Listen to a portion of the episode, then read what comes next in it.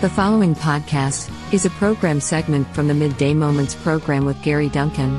Join Gary for two hours of sacred music, along with moments of faith, family, and fun.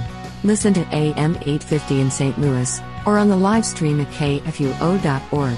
Christ for you, anytime, anywhere, K F U O Radio. A M eight fifty, K F U O worldwide at K F U O dot org. This is Midday Moments. It's time now for our Moment in Creation with Pastor Warren Woerth of Good Shepherd Lutheran Church in Arnold, Missouri. Pastor Woerth, one of my grandkids uh, has an assignment. They're working from home now, so I'm getting to see more of their assignments. And they have an assignment on layers of earth. I'm a little concerned of what maybe the schools are teaching the kids about the earth layers and how many years it's taken for each of these layers. Well, I'm glad that you're taking an interest in your grandchildren's education and, and have that opportunity to talk to them about what we know, what we don't know, and what we can know about things in the past as we look at things in the present. And you're absolutely right. Very often people who believe in the idea of millions and millions of years of Earth geological history, and they believe in the theory of evolution, that life evolved over vast periods of time on planet Earth, use layers that you can see in in the soil and in, in, of the earth, in the rock layers of the earth, and other things too, like uh, ice cores in uh, glaciers and uh, annual tree rings and trees and so on. And they use those to try to look back in time and say that the earth must be much, much, much older than the Bible says. But that's really not true, and let me give you a couple of examples of that. I just got back from a vacation with my wife and uh, son, and we had been in Kansas on our way back from visiting visiting uh, a son, daughter-in-law, and grandchildren in Kansas. We stopped in Kansas City, and we took time to visit the Steamboat Arabia. Now, some of our listeners may be familiar with this. The Steamboat Arabia sank near Kansas City on September fifth of eighteen fifty-six, and uh, went down and was uh, buried, and was not rediscovered until the nineteen eighties, about nineteen eighty-eight, people found it and were able to recover it. It was buried in a Kansas cornfield more than forty-five feet down. And if you see the pictures of the excavation of this, and what a story it is of how they discovered it and how they excavated it and found uh, treasures like King Tut's tomb with uh, wonderful pre-Civil War artifacts of clothing and carpentry tools and guns and dishes and children's toys and all kinds of things. It's an amazing thing, which are now on display in their museum.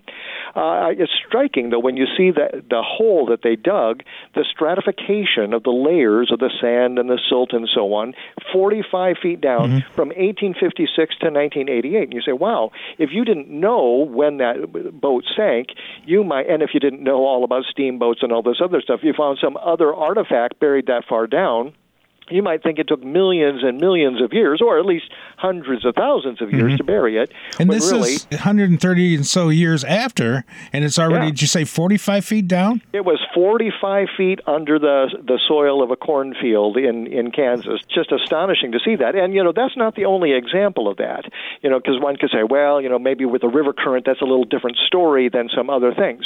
Well, as a matter of fact, let's talk about snow, because glaciologists have uh, drilled ice cores in Greenland.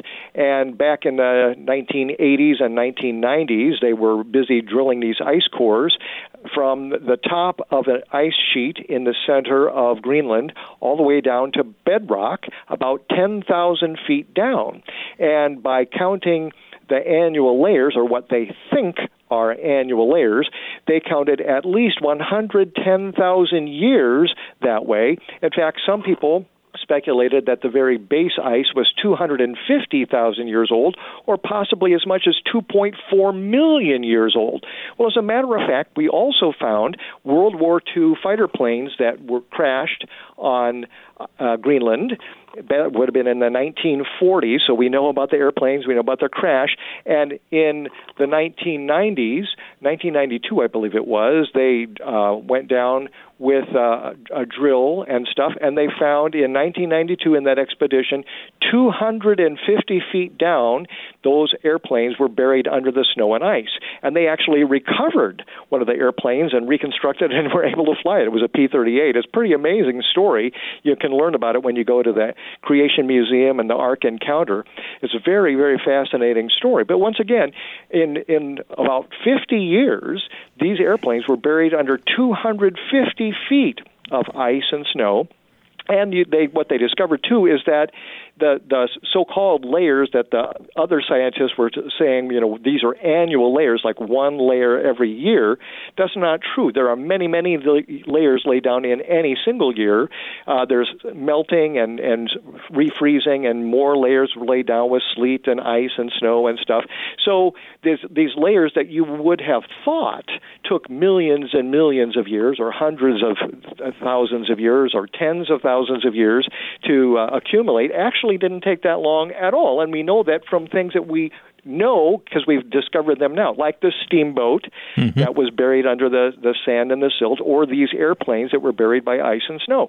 So what that should tell us, as your grandchildren need to learn if they're learning these things in public school, is that you can't just take at face value what people say that we know for sure something this is this old because we counted the layers that it was buried under.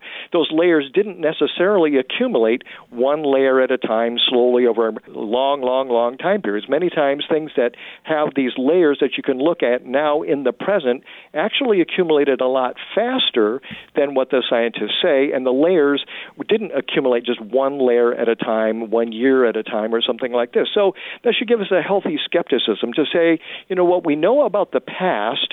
First of all, we know for sure what the past is about, but when we learn the Bible's true story, the Bible's true history, that's where we know the facts.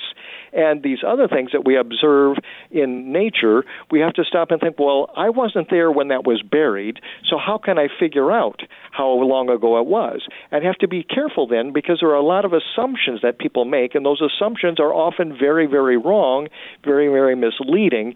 So they come up with the idea that the earth is much, much older than the Bible says it is. So you can trust what the Bible says about creation, about the flood of Noah's day, and most especially about what it tells us about our Lord Jesus Christ, who died for us and rose again. He was buried, and on the third day he rose again.